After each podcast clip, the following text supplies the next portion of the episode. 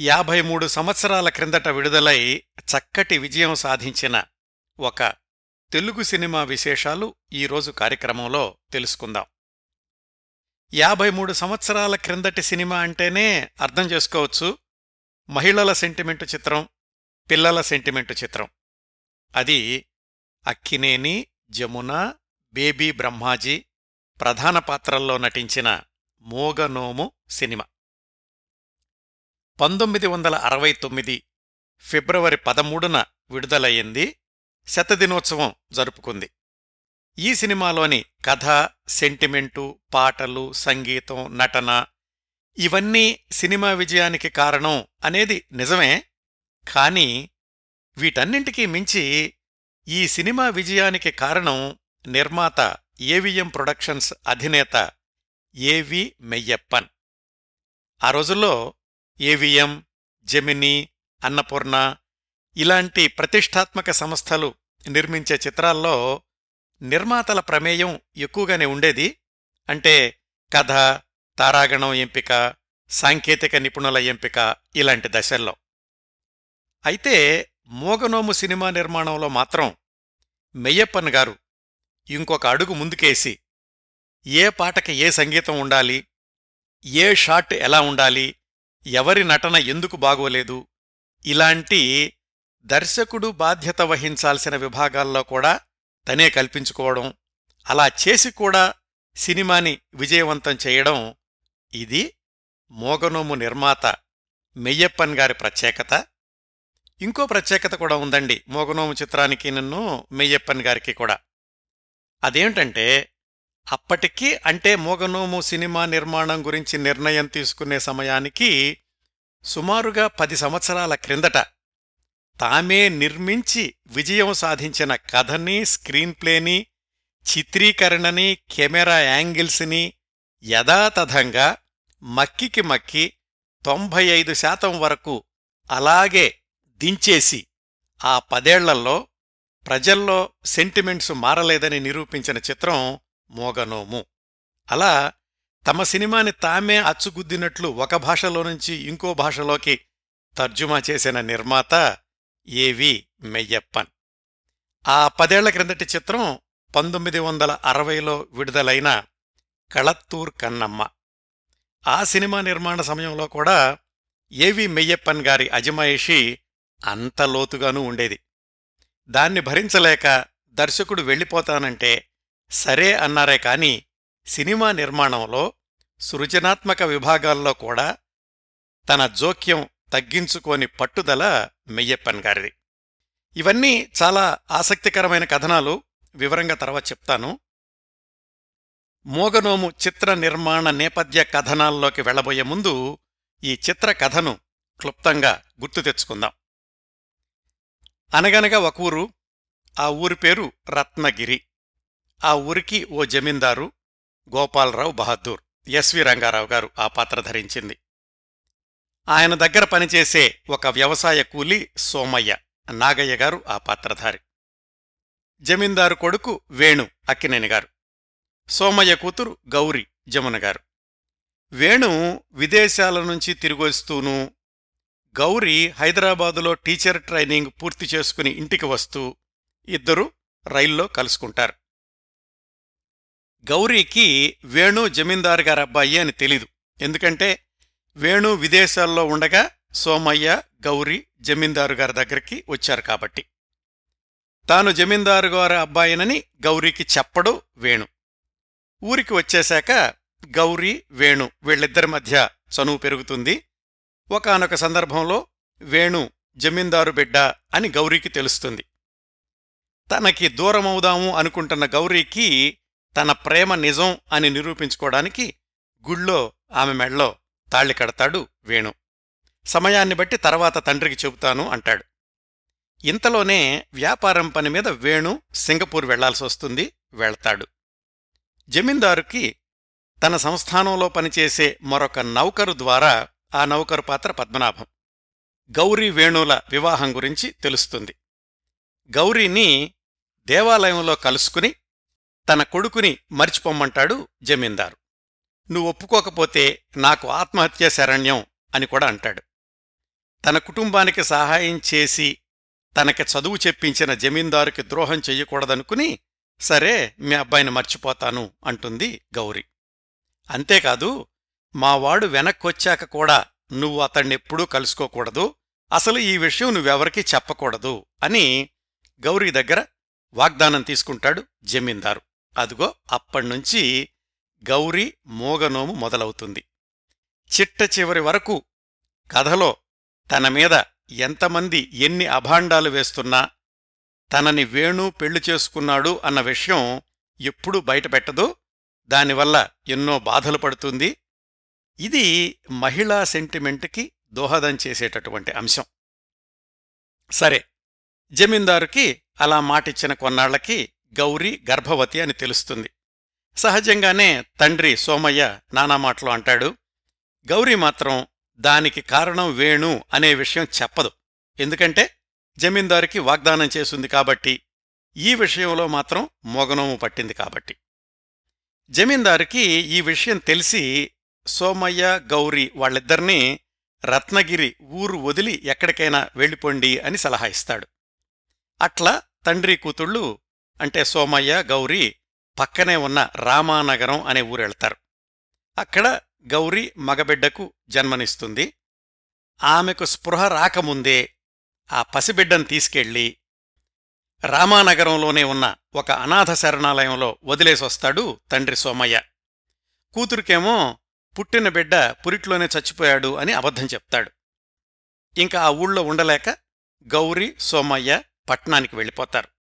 ఈలోగా సింగపూర్ నుంచి తిరిగొచ్చిన వేణుకి గౌరీ కనిపించదు. వెతుక్కుంటూ రామానగరం వెళ్ళిన అతడికి గౌరీకి పెళ్ళి కాకుండానే ఒక కొడుకు పుట్టి చనిపోయాడని గౌరీ వాళ్ళు ఆ రామానగరం వదిలేసి వెళ్ళారని తెలుస్తుంది. గౌరీ శీలాన్ని శంకిస్తాడు వేణు. నిరాశ నిస్పృహలతో తాగుడికి అలవాటు పడతాడు. అక్కడ అనాథ శరణాలయంలో ఆ కుర్రాడు గోపి బేబీ బ్రహ్మాజీ ఆ పాత్ర పోషించింది. పెరిగి పెద్దవాడవుతున్నాడు ఐదారు సంవత్సరాలు వచ్చాయి. పట్నంలో ఒక నర్తకి విజయలలిత. ఇంటికెళ్ళినటువంటి వేణుకి చాలా సంవత్సరాల తర్వాత అక్కడ గౌరీ కనిపిస్తుంది. నిజానికి ఆ నర్తకి ఇంట్లో పిల్లలకి ట్యూషన్ చెప్పడానికి గౌరీ వచ్చింది. కాని అలాంటి చోట గౌరీ ఉండడం వేణులో అనుమానాన్ని పెంచుతుంది. తను మోగనోము పట్టింది కాబట్టి నిజం చెప్పలేదు. చెప్పదు. గౌరీ. తను విన్న పుకార్లే నిజము అనే నిర్ణయానికి వస్తాడు వేణు. నానా మాటలు అని ఈసడించుకుని వెళ్ళిపోతాడు. ఇంకా ఆ పట్నంలో కూడా ఉండలేక మళ్ళీ రామానగరం చేరుకుంటారు సోమయ్య గౌరీ. గౌరీకి అనాథ శరణాలయంలో టీచర్ ఉద్యోగం వస్తుంది. గౌరీ ఆ పిల్లడు గోపీకి దగ్గరవుతుంది. అతడు తన కొడుకే అన్న విషయం అప్పటికి తెలీదు.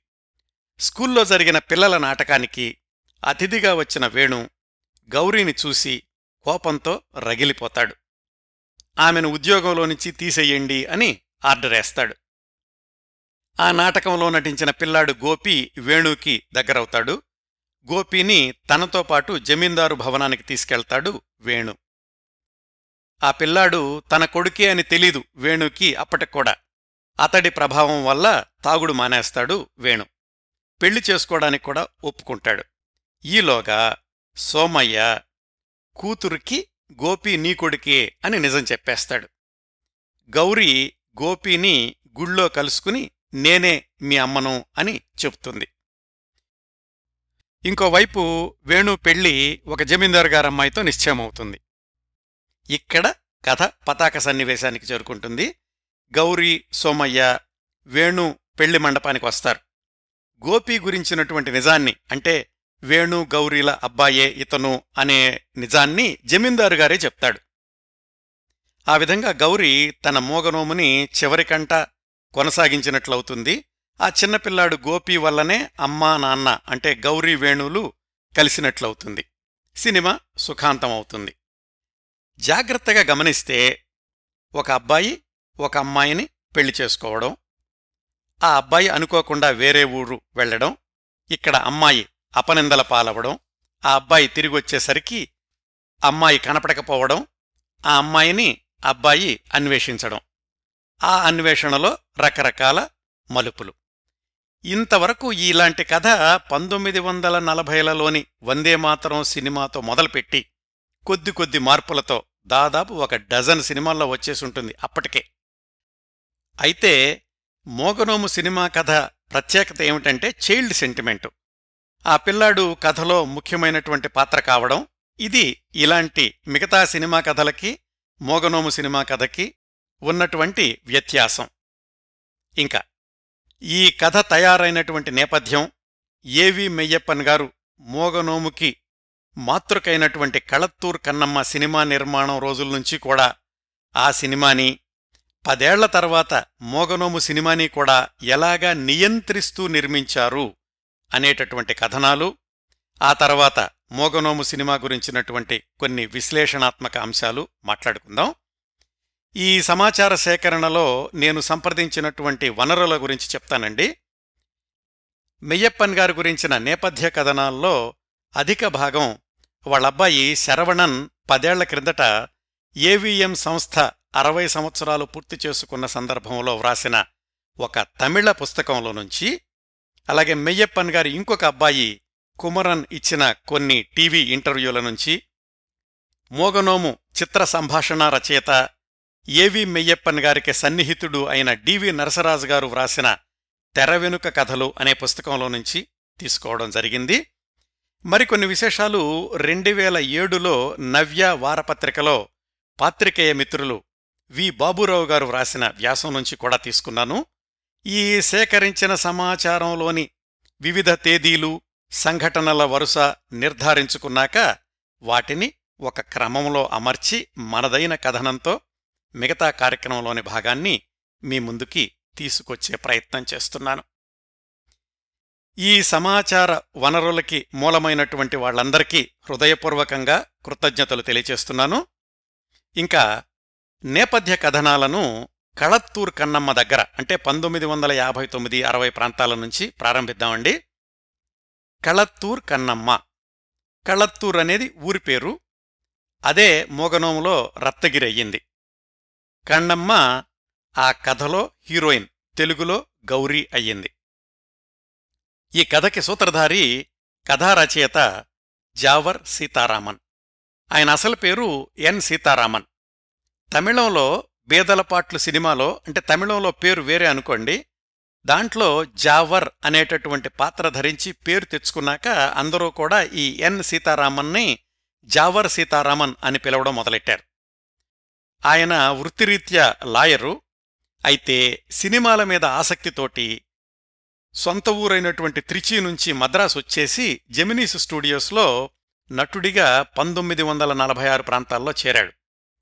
అలా నటుడిగా కొనసాగుతూనే ఒక ఐదారేళ్ళ తర్వాత సినిమా కథలు వ్రాయడం మొదలుపెట్టాడు ఈ సీతారామన్. ఆయన వ్రాసిన మొట్టమొదటి సినిమా కథ అంధనాల్ ఆ రోజు. దాన్ని నిర్మించింది ఏవిఎం సంస్థ.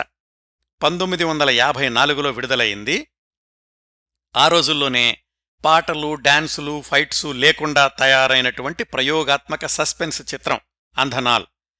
అక్కడ్నుంచి జావర్ సీతారామన్కి ఏవిఎం సంస్థతోటి మెయ్యప్పన్ చెట్టియార్ గారితోటి పరిచయం ఏర్పడింది.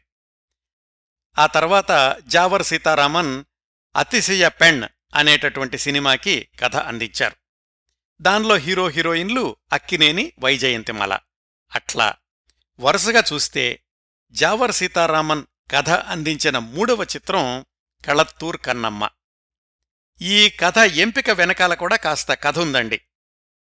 శరవణన్ తన పుస్తకంలో వ్రాసుకున్నారు ఈ వివరాలన్నీ. మెయ్యప్పన్ కొడుకులు శరవణన్ మురుగన్ కుమరన్. వాళ్ళు తండ్రి వ్యాపార సామ్రాజ్యాన్ని గమనిస్తూ పెరుగుతూ వచ్చారు. పంతొమ్మిది వందల యాభై తొమ్మిదికి వాళ్ళు తండ్రి మెయ్యప్పన్తో చెప్పారు. నాన్నగారు మేము కూడా సొంతంగా ఓ సినిమా తీస్తాము బావగారితో కూడా కలిసి అని. బావగారు అంటే మెయ్యప్పన్కి అల్లుడు. దానికి మెయ్యప్పన్ అంగీకరించాడు. ఆ రోజుల్లో ఏవిఎం వాళ్ళు ఒకేసారి పలు భాషల్లో నాలుగైదు సినిమాలు సమాంతరంగా నిర్మిస్తూ ఉండేవాళ్ళు మెయ్యప్పన్ వరుసగా కథలు వింటూ ఉండేవాడు. మెయ్యప్పన్ కొడుకులు సినిమా నిర్మించడానికి తండ్రి దగ్గర నుంచి అనుమతి లభించగానే వాళ్ళు కూడా కథాన్వేషణ ప్రారంభించారు. ఏవో రెండు మూడు కథలు విన్నారు. వాళ్ళకి ఏదీ నచ్చలేదు.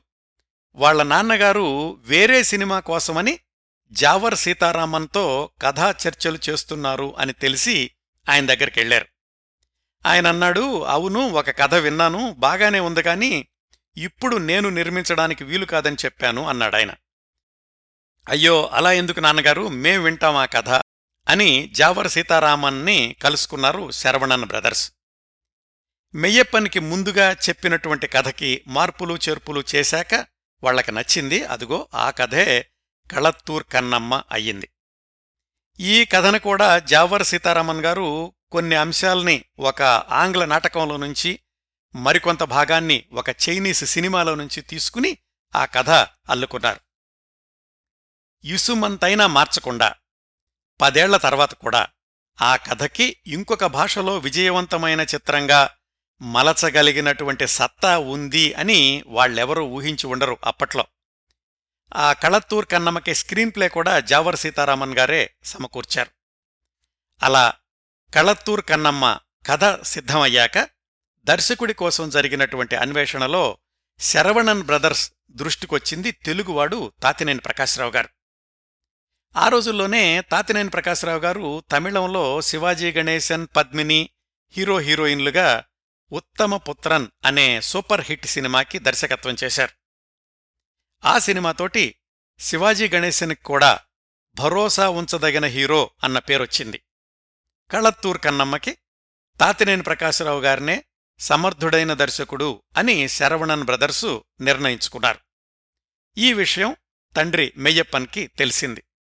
సహజంగానే ఆ రోజుల్లో జెమిని ఏవిఎం మోడర్న్ థియేటర్స్ ఇలాంటి సంస్థలకి ఆస్థాన దర్శకులు అంటూ కొంతమంది ఉండేవాళ్ళు వాళ్ళకి వరుసగా సినిమాలిస్తారు కాబట్టి ఇలాంటి సంస్థల్లో పనిచేసేటప్పుడు తక్కువ పారితోషికాలకు కూడా ఒప్పుకునేవాళ్ళు ఆయా దర్శకులు.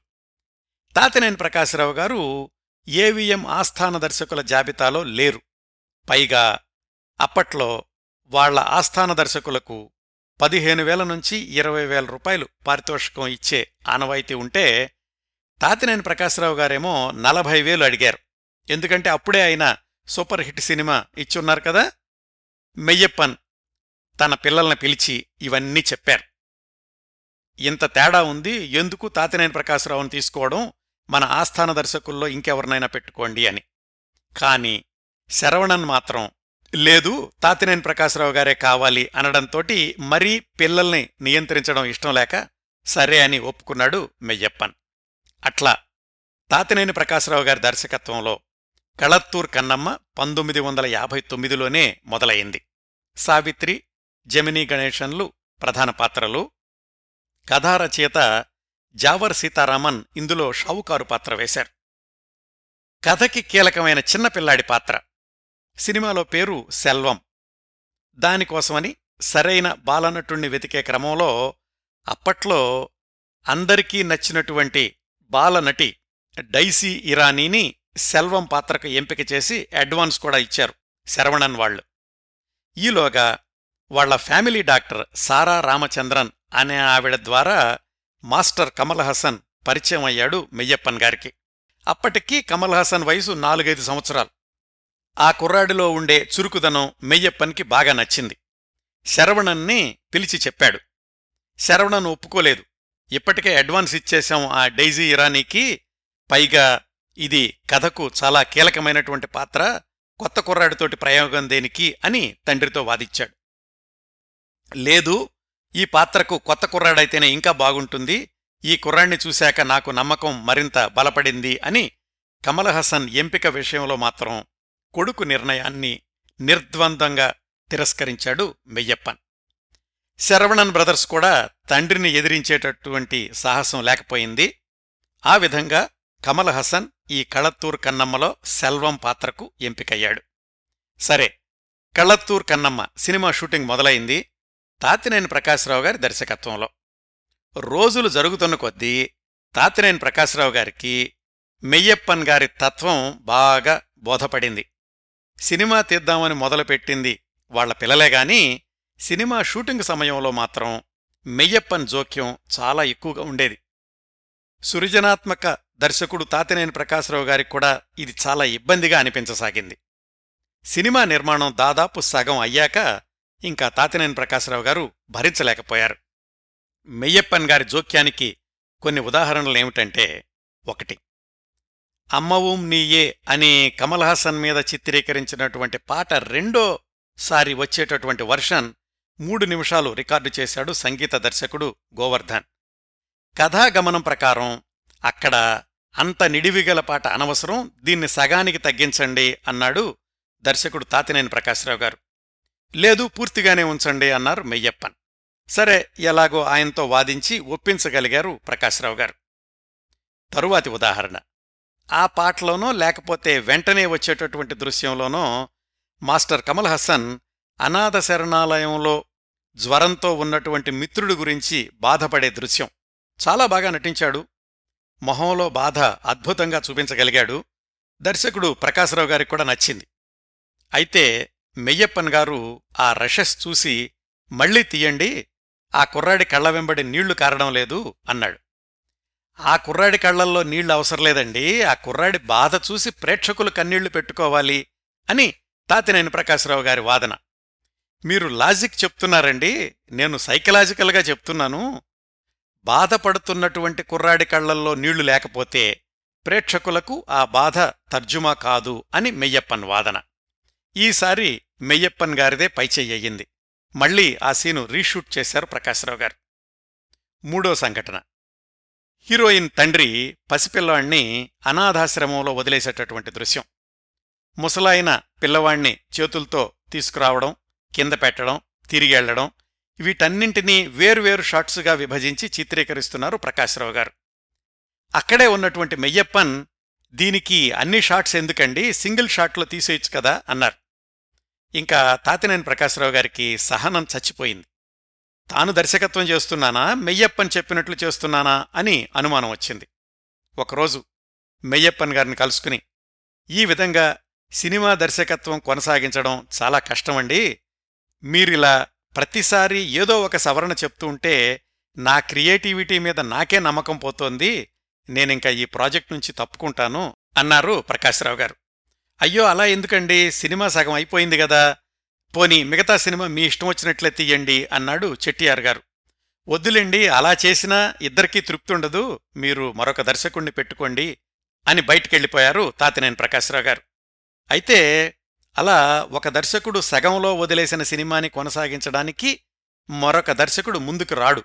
అది నైతిక ధర్మం. అందుకనే తాను స్వచ్ఛందంగా తప్పుకుంటున్నానని వేరే వాళ్ళు దాన్ని కొనసాగించడానికి తనకి ఏమాత్రం అభ్యంతరం లేదని ఒక డాక్యుమెంట్ రాసి సంతకం చేసి మరీ ఇచ్చారు తాతినేని ప్రకాశ్రావు గారు. అప్పుడు ఆ మిగిలిన కళత్తూర్ కన్నమ్మని పూర్తి చేసింది ఆ రోజుల్లోని ప్రముఖ దర్శకుడు ఏ. భీమ్ సింగ్ అయితే సినిమా పూర్తయ్యాక దర్శకుడిగా ప్రకాశ్రావు గారి పేరే వెయ్యండి అని భీమ్సింగ్ అడిగాడట.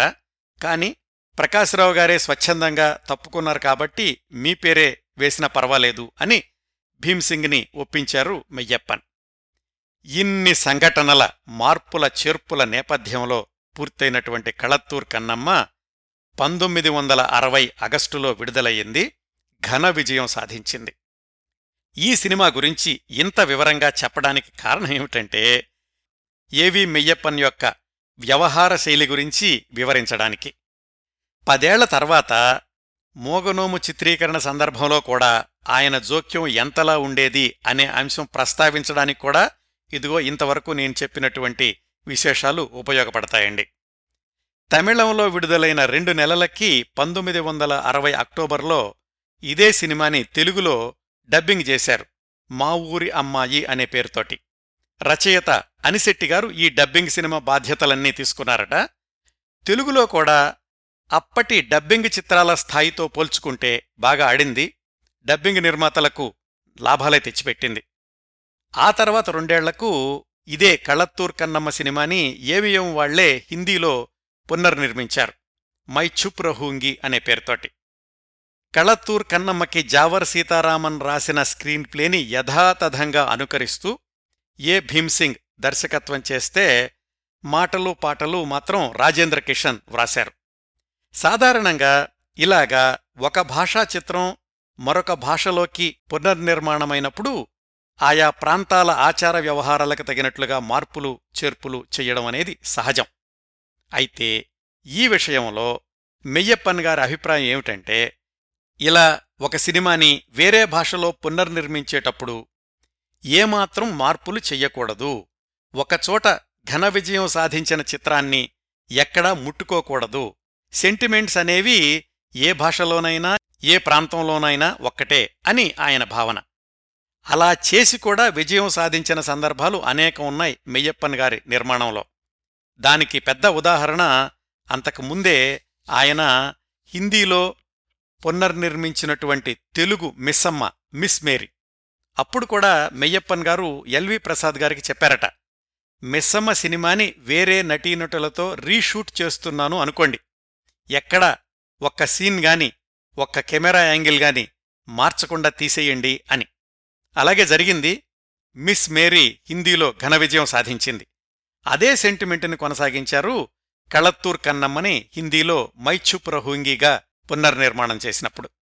అవే దృశ్యాలు అవే కెమెరా కదలికలు క్లోజప్సు లాంగ్ షాట్సు అన్నీ ఇంచుమించుగా కళత్తూర్ కన్నమ్మలాగానే ఉంటాయి హిందీలో కూడా.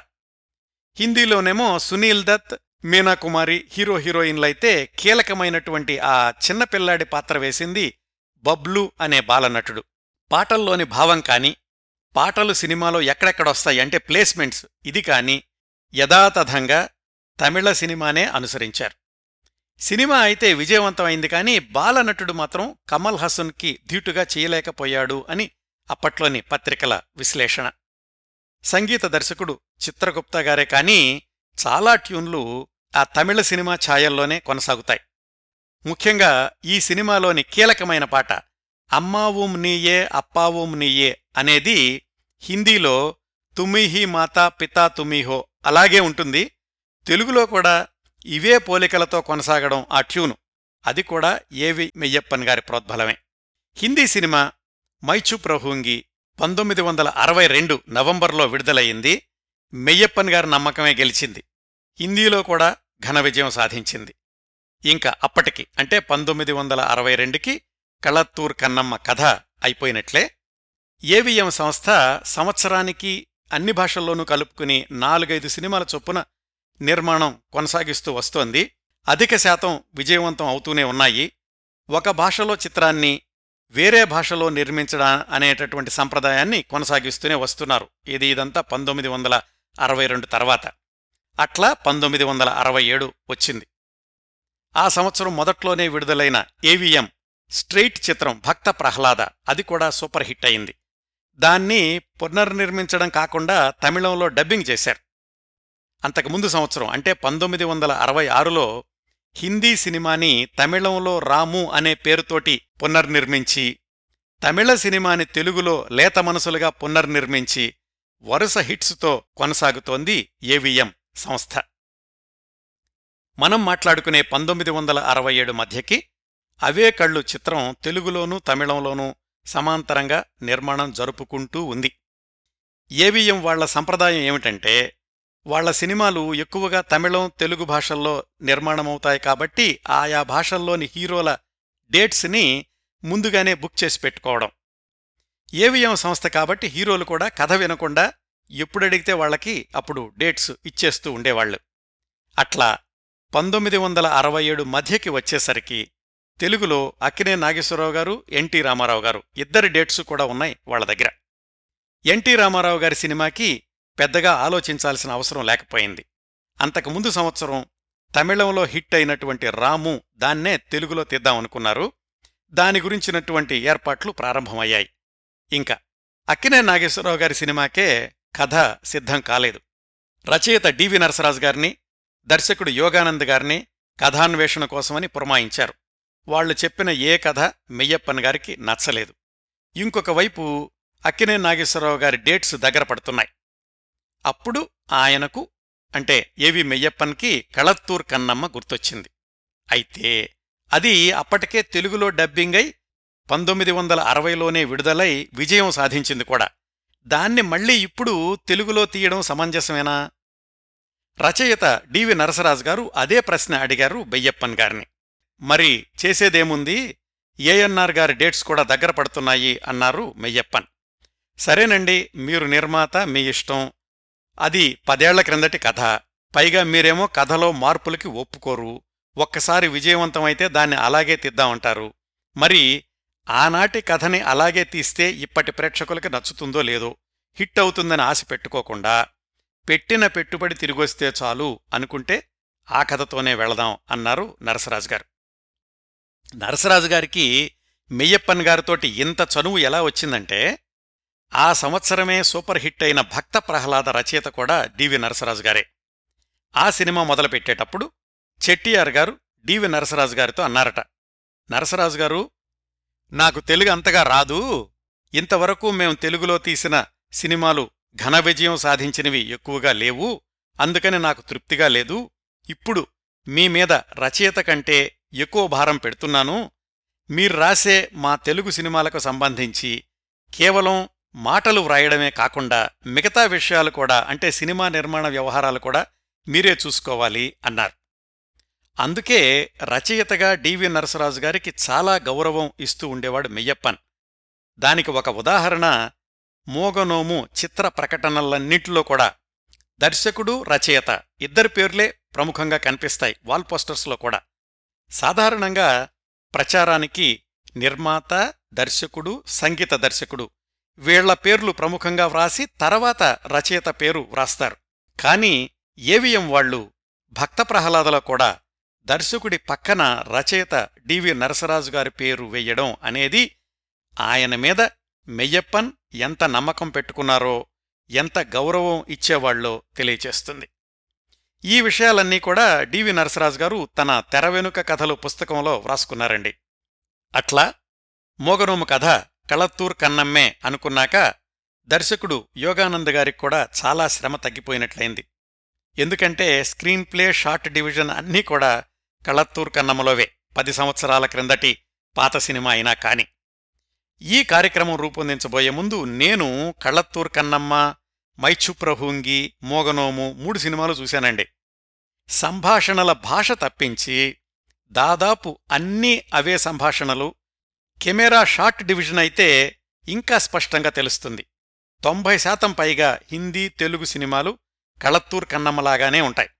అందుకే మోగనోము గురించి మాట్లాడుకునేటప్పుడు యోగానంద్ గారి దర్శకత్వ ప్రతిభ అని ప్రత్యేకంగా చెప్పాల్సిన అవసరం లేదనుకుంటున్నాను. ఎందుకంటే కళత్తూర్ కన్నమ్మ దర్శకుడు రూపొందించినట్లే ఉంటుంది మొగనోము కూడా. ఇది పది సంవత్సరాల తర్వాత కూడా. ఇంకా తారాగణం విషయానికొస్తే అసలు ఏఎన్ఆర్ డేట్సు సద్వినియోగం చేసుకుందామనే కదా ఈ సినిమా మొదలుపెట్టారు. అందుకని ఆయనే హీరో. నిజానికి అక్కినేని గారికి ఏవిఎం సంస్థతో ఆయన సినిమా రంగపు తొలి రోజుల నుంచి కూడా పరిచయం ఉంది. పంతొమ్మిది వందల యాభై ఒకటిలో ఏవిఎం వాళ్ళు ఒరే ఎరవు అనే సినిమా తీశారండి. ఆ తర్వాత రోజుల్లో ఎంజీఆర్ తోటి అనేక సూపర్ హిట్ చిత్రాలను రూపొందించిన పి నీలకంఠన్కి ఆ ఒరే ఎరువు అనేది మొట్టమొదటి చిత్రం. అలాగే అప్పటి డిఎంకే నాయకుడు అన్నాదురై స్క్రిప్టు రాయడం ఆ ఒరే ఎరువు సినిమాకి ఇంకొక ప్రత్యేకత. ఆ సినిమాలో ఆ సంవత్సరాల్లో తెలుగు చిత్రరంగంలో దూసుకెళ్తున్నటువంటి అక్కినేని గారికి ఒక ముఖ్యమైన పాత్ర దక్కింది. అది అక్కినేని నాగేశ్వరరావు గారు తొలిసారిగా నటించిన స్ట్రెయిట్ తమిళ చిత్రం. అంతకుముందు వరకు ఆయన నటించిన తెలుగు సినిమాలు తమిళంలోకి డబ్బింగ్ అవుతూ ఉండేవి. అట్లా అక్కినేని గారికి ఏవిఎం సంస్థతోటి అనుబంధం చెట్టియార్ గారితోటి పరిచయం ప్రారంభమైంది. ఆ తర్వాత ఏవిఎం వాళ్ళు పంతొమ్మిది వందల యాభై ఐదులో తీసిన వదిన పంతొమ్మిది వందల యాభై ఎనిమిదిలో రూపొందించినటువంటి భూకైలాస్ ఈ సినిమాల్లో కూడా అక్కినేని గారు నటించారు. ఆ విధంగా ఏవిఎం సంస్థతోటి ఆయన అనుబంధం పంతొమ్మిది వందల యాభై దశకం అంతా కొనసాగింది. భూకైలాస్ తర్వాత పదేళ్ళకి అక్కినేని గారు ఏవిఎంతో కలిసి పనిచేస్తున్న చిత్రం మొగనోము అయ్యింది. ఇంకా హీరోయిన్ జమున విషయానికొస్తే ఆమె పంతొమ్మిది వందల యాభై మూడులో పుట్టిల్లు తోటి చిత్రరంగ ప్రవేశం చేస్తే ఆ తర్వాత సంవత్సరమే అంటే పంతొమ్మిది వందల యాభై నాలుగులో ఏవిఎం నుంచి ఆవిడకు ఒక అవకాశం వచ్చింది. అదేమిటంటే కన్నడ రాజకుమార్ ప్రధాన పాత్రలో నటించిన తొలి చిత్రం తెలుగు చిత్రం కాళహస్తి మహత్యంలో చింతామణి అనే పాత్ర. జమున గారి నాన్నగారికి ఈ ప్రతిపాదన నచ్చలేదు. మొదటి సినిమాలో హీరోయిన్గా వేసిన అమ్మాయి ఇందులో వేశ్య పాత్ర అంటే మా అమ్మాయి చెయ్యదు అని చెప్పారాయన. ఆ తర్వాత ఆ చింతామణి పాత్రలో రాజసులోచన గారు నటించారనుకోండి. అయితే మెయ్యప్పన్ చెట్టియార్ గారికి జమున గారి నాన్నగారి మీద చాలా కోపం వచ్చిందట. నిన్నగాక మొన్న సినిమాల్లోకి వచ్చిన అమ్మాయి మాలాంటి ప్రతిష్టాత్మక సంస్థలో వేషం వద్దంటుందా అని. అయితే సినిమా రంగంలో పంతాలు పట్టింపుల కంటే కూడా విజయానికే పెద్దపేట వేస్తారు కాబట్టి ఆ తరువాత వరుసగా మంచి సినిమాలతో పేరు తెచ్చుకున్న జమున గారిని ఈ సంఘటన జరిగిన రెండేళ్ళకే ఏవిఎం వాళ్ళు తీసిన నాగుల చవితిలో ప్రధాన పాత్ర ఇచ్చారు.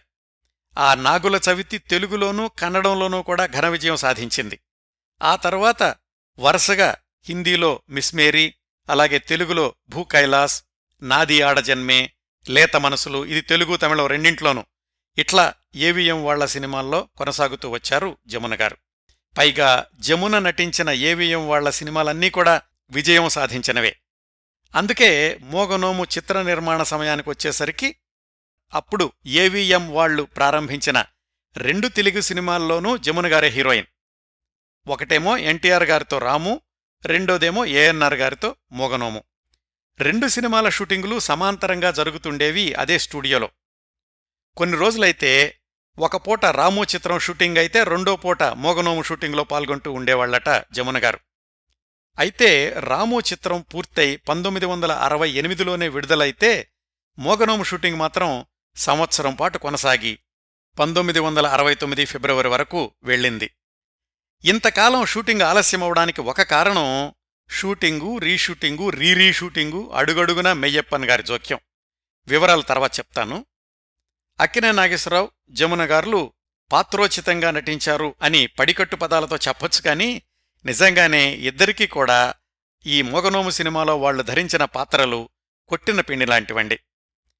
అయితే అక్కినేని గారు తాగుబోతుగా నటించిన దృశ్యాల్లో మాత్రం ఆయన నటన ప్రత్యేకంగా కనిపిస్తుంది. కళత్తూర్ కన్నమ్మలో సావిత్రి గారిని మైచుప్రహుంగిలో మీనాకుమారిని పోల్చి చూడండి. మీనాకుమారి గారు అచ్చం సావిత్రి గారిలాగే కనిపిస్తారు. సావిత్రిగారులాగే నవ్వుతారు. ఆవిడలాగే చూస్తారు. ఆవిడలాగే మొహం ఒకవైపు నుంచి ఇంకోవైపుకి తిప్పుతారు. అవి వెంట వెంటనే నిర్మాణమైనటువంటి సినిమాలు. పైగా మెయ్యప్పన్ గారి ఫార్ములా ప్రకారం రెండు సినిమాలు అచ్చుగుద్దినట్లుండాలంతే. అయితే మోగనోము విషయానికొచ్చేసరికి ఆ రెండు సినిమాలు విడుదలై చాలా సంవత్సరాలైంది కాబట్టి సావిత్రి మీనాకుమారిల ముద్ర జమునుగారి మీద పడలేదు అని ఆమె సొంత నటనకు పెద్దపీట వేశారని విశ్లేషకుల యొక్క అభిప్రాయం. ఇంకా ఈ సినిమాలో హీరో హీరోయిన్ల తర్వాత అంత ముఖ్యమైన పాత్ర పిల్లవాడు గోపీది. ఆ వేషంలో నటించింది బేబీ బ్రహ్మాజీ. అంటే కళత్తూర్ కన్నమ్మలో కమల్ హాసన్ నటించిన పాత్ర. ఆ సినిమా ఎలాగైతే మాస్టర్ కమల్ హాసన్కి మొట్టమొదటి సినిమానో మోగనోము కూడా బేబీ బ్రహ్మాజీకి మొట్టమొదటి చిత్రం. రెండు మూడేళ్ళ క్రిందట ఒక టీవీ ఛానల్కి ఇచ్చినటువంటి ఇంటర్వ్యూలో బేబీ బ్రహ్మాజీ తన మోగనోము జ్ఞాపకాలనే పంచుకున్నారు. బేబీ బ్రహ్మాజీ అసలు పేరు బ్రహ్మకుమారి. వాళ్ళ స్వస్థలం కాకినాడ. వాళ్ళ నాన్నగారు మంచి బ్యాడ్మింటన్ ఆటగాడు. ఆయన్ని కాకినాడ రామారావని బ్యాడ్మింటన్ రామారావని అంటూ ఉండేవాళ్ళట ఆయన బ్యాడ్మింటన్ టోర్నమెంట్స్ మీద రకరకాల ఊళ్ళకి వెళ్ళినప్పుడు మద్రాసులో ఏవిఎం స్టూడియోస్లో మేనేజర్గా పనిచేస్తున్న మణి అనే ఆయన అలాగే ఆర్టిస్టులకి శిక్షణ ఇచ్చేటటువంటి రంగూన్ రామారావు అనే ఆయన పరిచయం అయ్యారు. మోగనోములో కుర్రాడి పాత్రకి చాలా పేర్లు వచ్చాయి మెయ్యప్పన్ గారి దగ్గరికి. ఓ కుర్రాడిని ముందుగా అనుకున్నారు కాకపోతే అతడు మరీ బక్కపలచగా ఉండడం వయసులో మరీ చిన్నవాడవడం వల్ల అతన్ని తీసుకోలేదు. ఆ కుర్రాడే తర్వాత నాలుగేళ్ళకి పాపం పసివాడులో నటించినటువంటి మాస్టర్ రాము. ఆ కుర్రాడు వద్దు అనుకున్నాక రంగూన్ రామారావు గారి సిఫారసు ద్వారా మెయ్యప్పన్ గారి పరిశీలనకు వచ్చినటువంటి పేరు బ్రహ్మకుమారి బేబీ బ్రహ్మాజీ.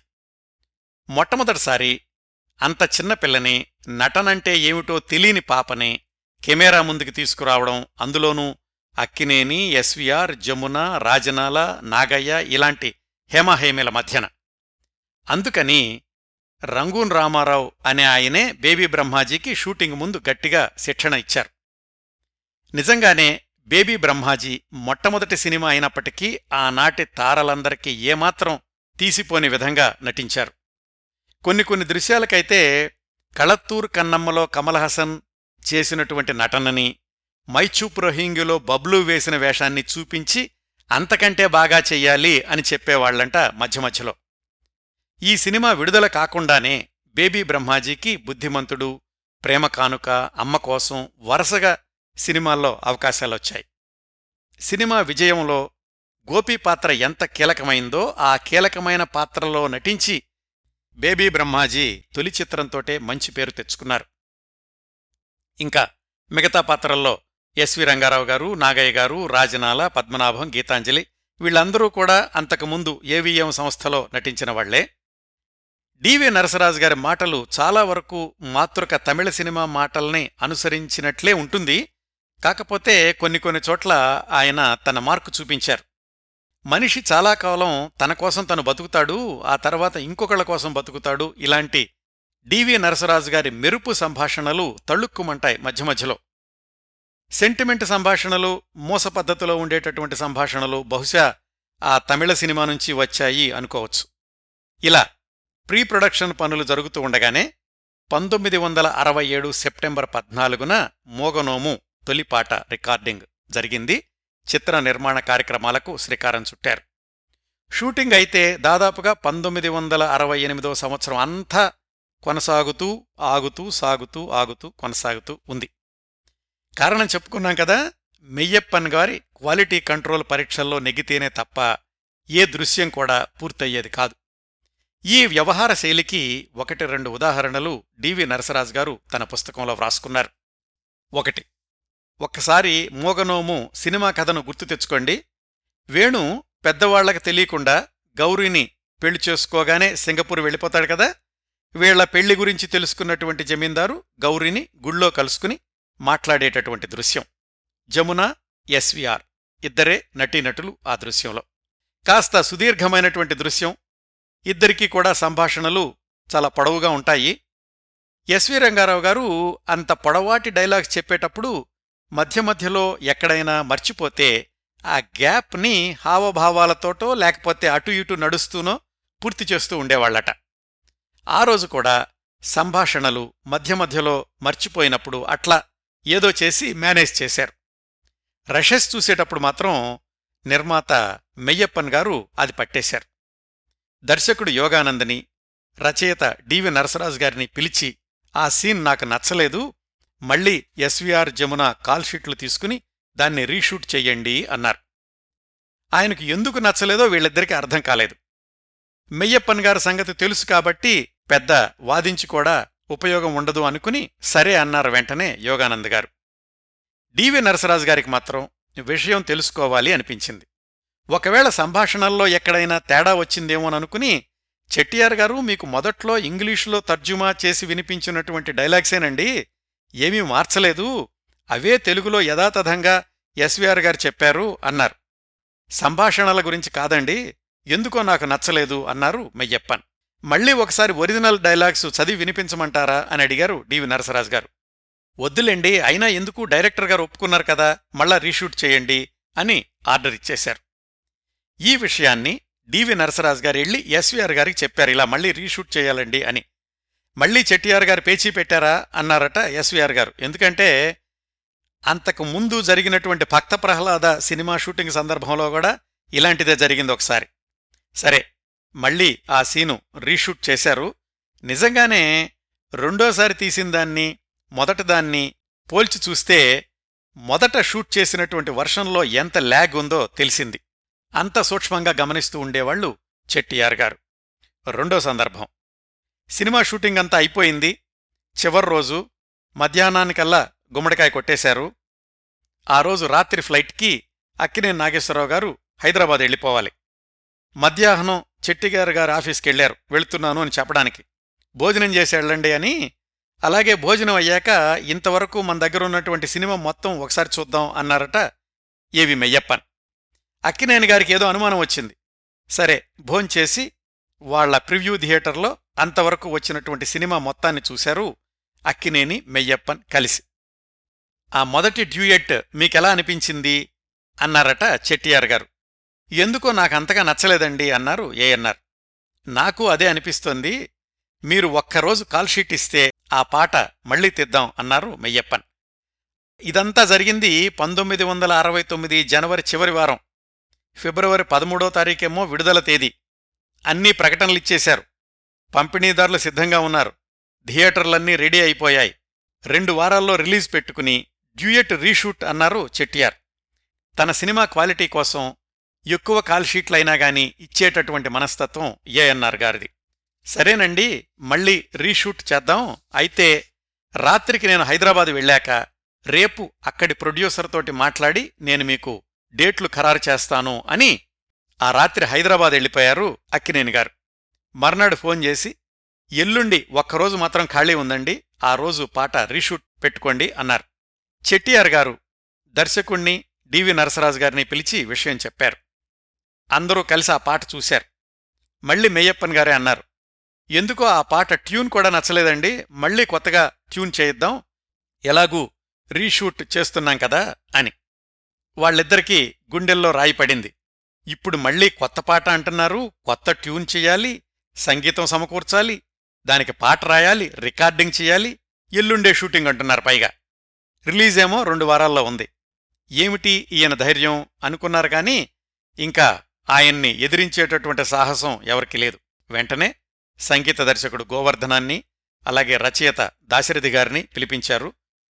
గోవర్ధన్ గారు ఒక బాణీ తర్వాత ఒక బాణీ వినిపిస్తున్నారు. మెయ్యప్పన్ గారికి ఏదీ నచ్చట్లేదు. సాయంకాలం అయిపోయింది. ఇంకా ఈ మెయ్యప్పన్ గారే విసిగిపోయి ఒక పని చేద్దాం.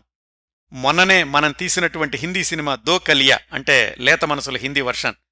దాంట్లో ఒక పాట ఉంది కదా. తుమారి నజర్ క్యూ హఫా హోగయ్యి. ఆ పాట ట్యూన్నే వాడేసేద్దాం. దాశరథి గారు మీరు ఆ ట్యూన్కే పాట రాసేయండి అన్నారు మెయ్యప్పన్. హిందీ సినిమా కూడా వాళ్ళదే కాబట్టి మ్యూజిక్ ట్రాక్ సిద్ధంగా ఉంది. ఆ రాత్రికల్లా దాశరథి గారు పాట రాసేశారు. ఈ వేళలో ఎందుకో ఆశలు అని. మర్నాడు పొద్దున్నే ఘంటసాల గారు సుశీల గారు రికార్డింగ్ కూడా చేసేశారు. ఆ రోజే జమున గారి క్లోజప్ షాట్స్ కూడా కొన్ని తీశారు. ఆ మర్నాడు అక్కినే నాగేశ్వరరావు గారు హైదరాబాద్ నుంచి వచ్చారు. అక్కినేని జమున ఇద్దరి మీద తీసేటటువంటి షాట్సు ఆ రోజు పూర్తయినాయి. ఇక్కడ ఇంత హడావిడి జరుగుతూ ఉండగా ఎవరో ఈ వార్తని విజయవాడలోని పంపిణీదారులకి మోసేశారు. మెయ్యప్పన్ గారు పాట మొత్తం రీషూట్ అంటున్నారు సినిమా అనుకున్న సమయానికి రిలీజ్ అయ్యేలాగా లేదు అని. వాళ్ళు అంటే డిస్ట్రిబ్యూటర్సు మెయ్యప్పన్ గారికి ఫోన్ చేశారు కాస్త కంగారుగాను కాస్త కోపంగాను. అంటే మెయ్యప్పన్ గారు ఇంకా కోపంగా మీకెవరు చెప్పారండి? ఇక్కడ జరుగుతున్నవి మీకెందుకు? సినిమా ఫిబ్రవరి పదమూడున విడుదలవుతుందంతే అని ఫోన్ పెట్టేశారాయన ఏఎన్ఆర్ ఇచ్చిన ఒక్కరోజు కాల్షీట్లో చిత్రీకరణ పూర్తయింది. ప్రాసెసింగ్ అంతా అయ్యాక దాన్ని సినిమాలో మధ్యలో చేర్చారు. సెన్సార్ అయ్యింది. మెయ్యప్పన్ గారి ధైర్యమే గెలిచింది. మెయ్యప్పన్ గారి వ్యవహార శైలి ఇలా ఉంటుందని తెలిసే ఏవిఎం మేనేజర్లు నటీనటుల కాల్షీట్స్ మాట్లాడుకునేటప్పుడు నాలుగైదు రోజులు అధికంగా తీసుకునేవాళ్ళట ఎప్పుడు ఎక్కడ రీషూట్ అవసరమవుతుందో అని. పాటల ప్రసక్తి వచ్చింది కాబట్టి మూగనోము చిత్రంలోని పాటల గురించి మరికొన్న విశేషాలు దీనికి సంగీత దర్శకుడు ఆర్. గోవర్ధన్. పదేళ్ళ క్రిందట కళత్తూర్ కన్నమ్మ సినిమాకి సంగీత దర్శకుడు ఆర్. గోవర్ధన్ గారి అన్నయ్య ఆర్. సుదర్శన్. ఆ రోజుల్లో ఏవిఎం చిత్రాలకు ఆస్థాన సంగీత దర్శకుడు ఆర్. సుదర్శనం. వాళ్ళ సినిమా మొదట్లో ఏవిఎం లోగో వస్తుంది కదా ఆ వెనకాల వినిపించేటటువంటి నేపథ్య సంగీతాన్ని సమకూర్చింది కూడా ఈ ఆర్. సుదర్శన్ గారే. ఆయనతో పాటుగాను ఆ తర్వాత కూడా ఆర్ గోవర్ధన్ ఏవిఎం సినిమాలకి సంగీతం సమకూర్చారు. ఒకేసారి సమాంతరంగా షూటింగ్ జరుపుకున్న మోగనోము రాము ఈ రెండు సినిమాలకి కూడా సంగీత దర్శకుడు ఆర్ గోవర్ధనే. ఈ రెండు సినిమాల విజయంలోనూ సంగీతం ఎలాంటి ప్రధాన పాత్ర పోషించిందో వేరే చెప్పాల్సిన అవసరం లేదనుకుంటాను. అయితే మెయ్యప్పన్ గారి ఒత్తిడితోటి మోగనోములో కొన్ని పాటలకు కళత్తూర్ కన్నమ్మ మైచుప్రహూంగి సినిమాల్లోని కొన్ని పాటలను ఆర్. గోవర్ధన్ అనుకరించక తప్పలేదు. మోగనోము టైటిల్స్ ఒకసారి చూడండి. ఆ టైటిల్స్లో వచ్చేటటువంటి సంగీతము వెనకాల షాట్సు ఇవి పూర్తిగా హిందీ సినిమా మైచుప్రహుంగి టైటిల్ షాట్సేనండి. అలాగే అక్కినేని గారి మీద చిత్రీకరించబడిన కలయైనా నిజమైన నిరాశలో ఒకటేలే ఈ పాట బాణి మైచుప్రహుంగిలోదే అట్లాగే పాటల గురించి ఇంకొక విశేషం ఏమిటంటే నాగయ్య జమున వాళ్ళిద్దరూ ఊరు వదిలి బండిలో వెళ్ళేటప్పుడు నేపథ్య గీతం ఊరు మారినా ఉనికి మారునా. అది ఘంటసాల గారు పాడింది కదా మనం సినిమాలో వినేది. నిజానికి ఆ పాటను ముందుగా పిబి శ్రీనివాస్ గారితో పాడించారట. అయితే పంపిణీదారుల ఒత్తిడి మేరకు మళ్ళీ ఘంటసాల గారితోటి పాడించక తప్పలేదు. పిబి శ్రీనివాస్ గారు పాడిన వర్షన్ రికార్డుల్లో ఉంటుంది. ఆ రోజుల్లో రేడియోలో వచ్చినప్పుడు ఒక్కొక్కసారి పిబి శ్రీనివాస్ గారి పాట వచ్చేది ఇంకొకసారి ఘంటసాల గారి పాట వచ్చేది విజయలలిత గారి మీద చిత్రీకరించిన అలా ఉంటే ఎలా అనే పాటని పి. సుశీల గారితో పాడించారు. ఆ రోజుల్లో అలాంటి పాటలకు పెట్టింది పేరు ఎల్లారేశ్వరి లేదంటే అప్పుడప్పుడు ఎస్. జానకి గారు. అలాంటి ఆ పాటని పి. సుశీల గారితోటి పాడించడం విశేషంగా చెప్పుకున్నారు ఆ రోజుల్లో. మోగనోములోని ఇంకో డ్యూయట్ పగడాల జాబిలి చూడు ఇది కూడా చాలా ప్రజాదరణ పొందినటువంటి గీతమే. అలాగే అనాథాశ్రమంలో చిన్నపిల్లలు వేసే నాటకంలో ఆ ఒక్క పాటని రంగుల్లో చిత్రీకరించారు. అనాథాశ్రమంలోని పిల్లల్లో ఒకళ్ళగా నటించింది ఆ రోజుల్లో చిన్న పిల్లల్లో విలన్ మాస్టర్ విశ్వేశ్వరరావు. ఆ సినిమా వివరాలేమైనా చెప్తారేమోనని ఆయన్ని సంప్రదించాను ఈ కార్యక్రమానికి ముందు. అప్పటికి నేను చాలా చిన్నపిల్లవాణ్ణండి ఇంకా విశేషాలేమీ గుర్తులేవు అన్నారాయన ఇంకా పాటల సాహిత్యం విషయానికొస్తే ఆ డాన్స్ డ్రామా పాట వ్రాసింది కొసరాజు గారు మూడు పాటలు దాశరథి గారు రెండు పాటలు ఆరుద్ర గారు పగడాల జాబిలి చూడు అనే యుగళ గీతాన్ని సి. నారాయణరెడ్డి గారు వ్రాశారు. ఇన్ని సంఘటనల నేపథ్యంలో పంతొమ్మిది వందల అరవై తొమ్మిది ఫిబ్రవరి పదమూడున మూగనోము విడుదలయ్యింది. మెయ్యప్పన్ మొండితనం లేదా పట్టుదల విజయం సాధించింది. రెండు రకాల సెంటిమెంట్లు అద్భుతంగా పండాయి. పాటలు కూడా సినిమా విజయానికి ఎంతగానో దోహదం చేశాయి. మహిళా లోకం ఈ సినిమాకి నీరాజనం పట్టింది. శతదినోత్సవమే కాకుండా విజయవాడ అలంకార్ థియేటర్లో నూట ఇరవై ఏడు రోజులు ఆడింది మొగనోము చిత్రం. మొత్తానికి జావర్ సీతారామన్ ఏ క్షణాన ఆ కథ రాశారో కాని పదేళ్ళ క్రిందట వండినటువంటి ఆ కథ మూడు భాషల్లోనూ ఘన విజయం సాధించడం ఒక విధంగా కథకి హ్యాట్రిక్ అని చెప్పుకోవచ్చు. కార్యక్రమానికి ముగింపుగా ఇంకొక విషయం చెప్తానండి. సాధారణంగా మనం ఈ పాత సినిమాల గురించినటువంటి విశేషాలు వింటున్నప్పుడు మనకేవో జ్ఞాపకాలు కూడా గుర్తొస్తూ ఉంటాయి కదా. ఈ సినిమా ఫలానా అప్పుడు చూశాను ఈ సినిమా చూసినప్పుడు ఫలానా సంఘటన జరిగింది లేదా ఫలానా వాళ్ళతో కలిసి ఈ సినిమా చూశాను. కాస్త నొస్టాల్జిక్గా ఉండేటటువంటి భావాలు. అందుకనే పాత సినిమాల గురించి ఇంత వివరంగా చెప్తూ ఉంటాను కూడా అప్పుడప్పుడు. ఈ మోగనోము సినిమా గురించి నాకు ఒక జ్ఞాపకం ఉందండి. ఈ సినిమాని నేను విస్సన్నపేట అనే ఊళ్ళో మా అమ్మతో కలిసి చూశాను. చాలా చిన్నపిల్లవాణ్ణి. మా అన్నయ్య విసన్నపేటలో ఉద్యోగం చేస్తూ ఉండేవాడప్పుడు. ఆ ఊళ్ళో రెండే థియేటర్లు ఉండేయనుకుంటానప్పుడు వేసవ సెలవులకి వెళ్ళినప్పుడు ఒక దాంట్లోనేమో విచిత్ర కుటుంబం ఆడుతోంది రెండో దాంట్లోనేమో మోగనోము ఆడుతోంది. ఒకరోజు మా అమ్మ నేను కలిసి ఆ మోగనోము సినిమా రెండో ఆటకెళ్ళి చూశాం. రెండో ఆట సినిమా పూర్తయ్యాక మధ్యలో ఉన్నటువంటి పంట పొలాల్లో నుంచి వెన్నెల్లో మా అమ్మ చెయ్యి పట్టుకుని నడుచుకుంటూ ఇంటికి చేరుకోవడం ఆ బయట నులక మంచం మీద పడుకోవడం నాకింకా కళ్ళల్లో కదులుతోంది. అందుకే ఈ సినిమా గుర్తొచ్చినప్పుడల్లా ఇందులోని పాటలు వింటున్నప్పుడల్లా ఇప్పుడు మా మధ్యలేని మా అమ్మగారు గుర్తొస్తూ ఉంటారు. ఇవండి మోగనోము చిత్రం గురించి నేను సేకరించగలిగినన్ని విశేషాలు ఈ కార్యక్రమాన్ని ఇంతటితో ముగిస్తున్నాను. ఈ కార్యక్రమాలను ఆదరించి అభిమానిస్తున్న శ్రోతలందరకు హృదయపూర్వకంగా కృతజ్ఞతలు తెలియచేస్తున్నాను మళ్ళీ వారం మరొక మంచి కార్యక్రమంతో కలుసుకుందాం. అంతవరకు నవ్వుతూ ఉండండి. మీ నవ్వులు పది మందికి పంచండి. ప్రస్తుతానికి మీ దగ్గర సెలవు తీసుకుంటోంది సదా మీ ఆదరాభిమానాలను కోరుకునే మీ కిరణ్ ప్రభ.